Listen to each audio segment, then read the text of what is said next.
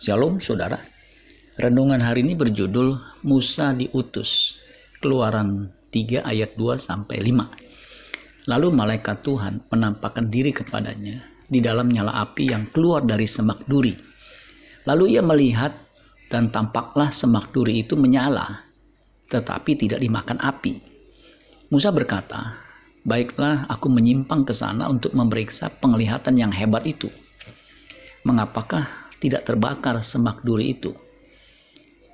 Ketika dilihat Tuhan bahwa Musa menyimpang untuk memeriksanya, berserulah Allah dari tengah-tengah semak duri itu kepadanya, Musa, Musa.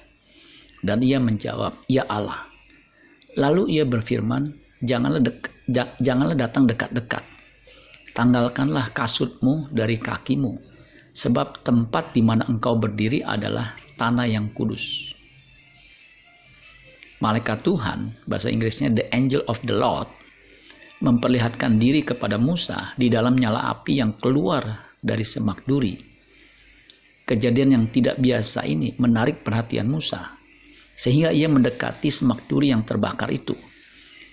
Malaikat Tuhan itu ternyata adalah Tuhan Yesus sebelum turun jadi manusia yang menampakkan diri dalam rupa malaikat yang bisa dilihat peristiwa Tuhan menampakkan diri dalam rupa yang bisa dilihat disebut Theophany atau Kristofani.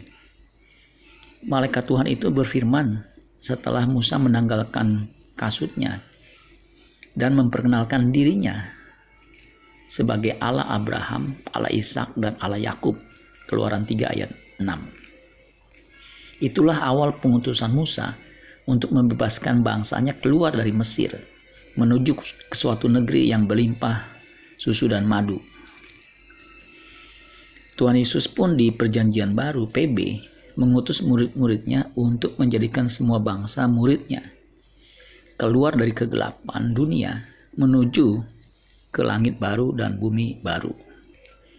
Kita yang percaya Tuhan Yesus sebagai Tuhan dan Juru Selamat adalah muridnya Meskipun kita tidak mengalami peristiwa yang spektakuler seperti Musa, kita adalah utusannya. Sehingga di mana pun kita berada, kita harus menjadi saksinya. Amin buat firman Tuhan. Tuhan Yesus memberkati. Sola Gracia.